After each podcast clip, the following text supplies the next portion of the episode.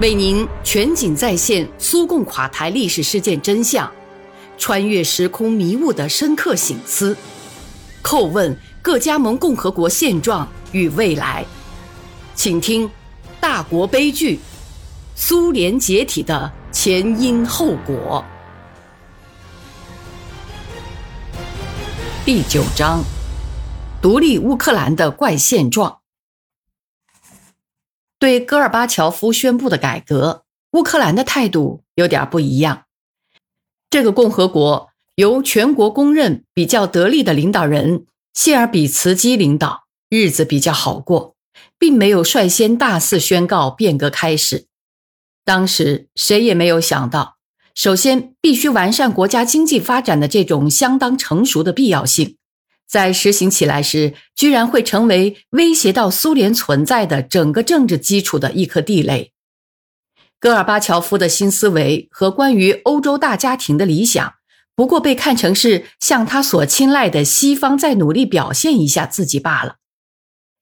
形形色色在改革口号下追求分离主义、民族主义、反苏目的的运动阵线，长期以来在乌克兰未得到广泛支持。然而，其他一些共和国发生的事件，波罗的海各共和国充当教师爷的密使们的定期来访，使当时还不敢公开发表言论的独立斗士们深受鼓舞。在此之前，所有这些运动还都披着拥护改革的外衣，甚至当时已经成立的最具影响力的组织鲁赫，在其纲领中也声称。它是全民赞同和支持由革命的创造性的党所发动的改革的体现，是共产党和无党派人士联盟的新形式等等。应该说，有很长一段时间，无论在基辅还是在大多数州，鲁赫都没得到官方承认。人们知道那是些什么样的人搞到了一起。给鲁赫发放通行证的正是那位改革的总头头。戈尔巴乔夫在参加过乌克兰共产党中央解除谢尔比茨基中央第一书记的全会之后，在街上与鲁赫领导人相遇。这些人向他告状，说不许他们登记注册。鲁赫分子把他吹捧了一通，说是如何如何爱他，如何如何尊敬他。戈尔巴乔夫听完之后，建议不要为自己这批新冒出来的拥护者在登记注册问题上设置障碍。站在一旁的谢尔比茨基只能沉重地叹了一口气。我在苏共中央工作时，对谢尔比茨基深有了解。他当时是政治局委员，而我是负责经济事务的中央书记。我喜欢这个稳健的、具有不屈不挠性格和坚定信念的人。关于这个人，可以有很多值得回忆的事，但我只想谈其中的两件。一九八六年五月份。当政治局讨论反酗酒政策决议草案时，他所持有的是相当坚定的现实主义立场。在他看来，提出这个草案的害处要比好处多。但是很遗憾，他和他持有类似看法的人，其中也包括我，都是属于少数派，不理解时代的呼唤。他不喜欢廉价的民众主义，也就是领导们搞所谓的深入民间的那一套。戈尔巴乔夫在这方面表现的可谓出色，正如所见，正是他把通行证发给了那些毁灭乌克兰的人。有一个事实为例，西亚比茨基曾跟我一道奉派出席罗马尼亚举行的一次党代会。当齐奥塞斯库做报告时，听众起立达六十次，向报告人发出暴风雨般的欢呼声。当我们同机回国时，西亚比茨基在飞机上对我说。尼古拉·伊万诺维奇，您参加过这次代表大会后心情如何？我不知道，但我有种感觉，觉得离开他往回飞的时候，浑身上下好像都沾满了臭狗屎。所以他在街上看到戈尔巴乔夫的行为才叹气。就这样，又一个觊觎政权、把民族主义意识形态强加给人民的魔鬼从瓶子里被放了出来。那就是把乌克兰从苏联分裂出去，为班杰拉分子恢复名誉的歌路线。为班杰拉分子恢复名誉的路线。鲁赫正式登记之后，各式各样的政党和运动有如魔鬼纷纷出笼，他们无一例外全是现存制度的反对派。不过，当时他们还只是刚刚在基辅知识界和乌克兰西部各州诞生。虽然鲁赫也极力想在国内的工业区和农业高度发达的东部地区建立分部和支部，但对冶金工人、矿工还有普通的庄稼人而言，他们的许多口号都是不可接受的。于是，鲁赫分子决定对莫斯科老的堡垒进行改造，成千上万自由独立的古洞家打着纪念扎波罗什哥萨克五百周年的口号。乘坐火车和汽车涌向第聂伯罗彼得罗夫斯克州、扎波罗斯州、赫尔松州的城市和乡村，为首的便是鲁赫领导人。这些身穿乌克兰民族主义组织制服的不速之客搞了个上千人的游行，他们手举神幡，还有这里从未见过的班杰拉、舒赫维奇、彼得留拉的肖像，唱着民族主义赞歌。闹得老百姓莫名其妙的问：“这都是些什么人？干嘛跑到这里来？”闹到最后，群众大会也好，结盟会见也好，所有的企图都以失败告终。村里的人更干脆把这些不请自来的客人全赶跑了。还有一件事也很重要，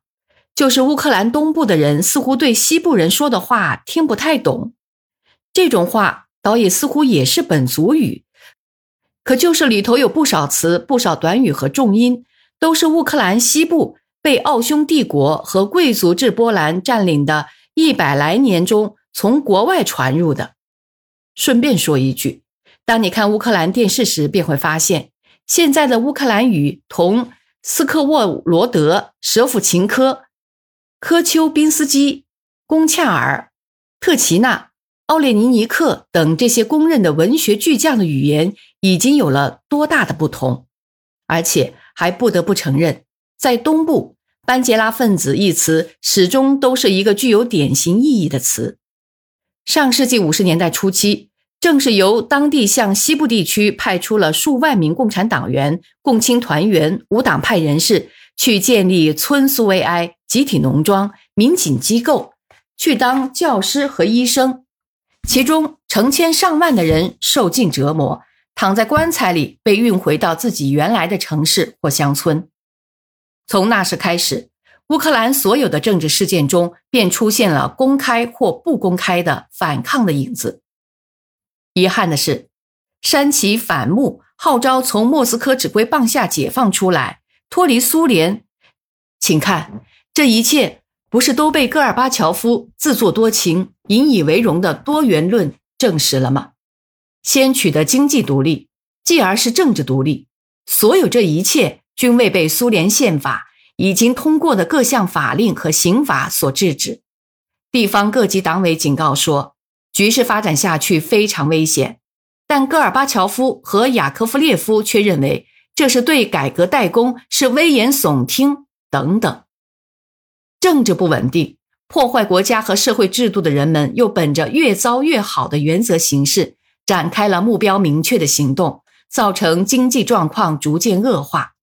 在此背景下，社会上的蛊惑宣传便被相当广泛的群众所接受。这一点特别明显的表现在苏联人民代表的选举筹备期间和大选期间。此前，反对所谓各种特权和反对把意见。强加给公众的斗争已经具有广泛规模，而享受特权的全是党的机关干部。这里还要加上戈尔巴乔夫的一个著名的提议，即“你们自下而上的整他们，我们自上而下的整他们”。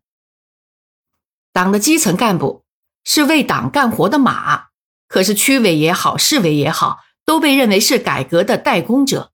先是《真理报》。接下来，由于有雅科夫列夫撑腰，又有《消息报》、共青团真理报、苏维埃文化报等，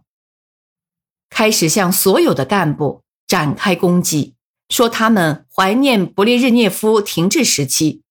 中央广场上和体育场上举行了成千上万个要求周伟下台的群众大会。这股风席卷了乌克兰的许多州。那些由于仇恨变得野兽般凶狠的民族主义者在集会上发表演说，使听众如醉如狂。如果有人发表几句正确看法，疯狂的群众便会有节奏的高喊“咯叽”，也就是打倒的意思；“干巴，干巴”，可耻的意思。请看，这就是戈尔巴乔夫的多元化。共和国内出现的局势本来就够严重的了，可还有人火上浇油的事。中央各报的特派记者接到指示，凡有状告州委书记的材料，都作为急件处理，发在头版头条。材料只要一发表，再辩解也是白搭。看来谢尔比茨斯基算是看透了这种民主大潮，所以不得不提前退休。苏共中央在选举前夕为鲁赫分子提供了一张有利的王牌，即通过决定向最高党的机关干部的工资，甚至还公布了新的工资额。顺便说一句，我是政治局里少数反对提高工资的委员之一，尽管提出要政府也这样做，但我拒绝给苏联部长会议下属机关涨工资。这样，在短时间内。党的干部不得不停止日常琐碎的工作，放下经济领域和社会领域中许多迫在眉睫的问题，泡在没完没了的群众大会上，为解决罢工问题而烦心。大家知道，苏联人民代表大会的选举是头一次以差额的办法进行的选举。反共的候选人不仅得到地方上的支持，波罗的海沿岸地区的几个共和国还为乌克兰印制了。揭露党政干部们的宣传画、标语、口号、传单。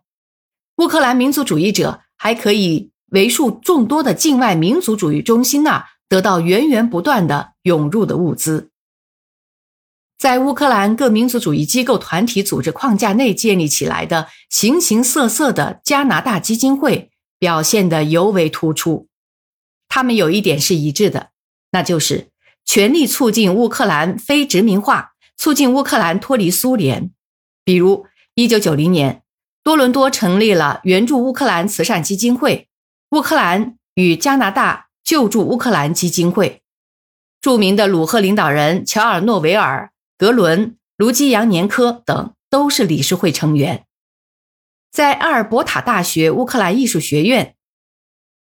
加拿大研究所名下，挂靠了一个所谓的。援助乌克兰科学发展永久基金会，其目的是为乌克兰新一代领导人进修提供资金。这一时期还建立了加拿大人民运动鲁赫拥护者协会，下设十三个分部。民族主义报纸，也就是《胜利之路》，一九九零年十二月份报道称，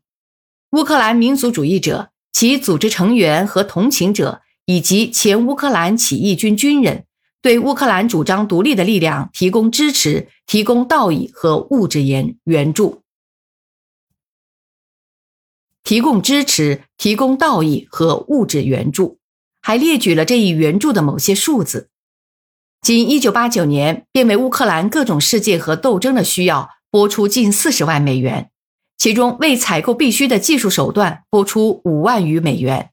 为同乌克兰爱国主义人士保持定期联系。拨出十五余万美元，为直接帮助乌克兰个别活动家和组织拨出近五万美元。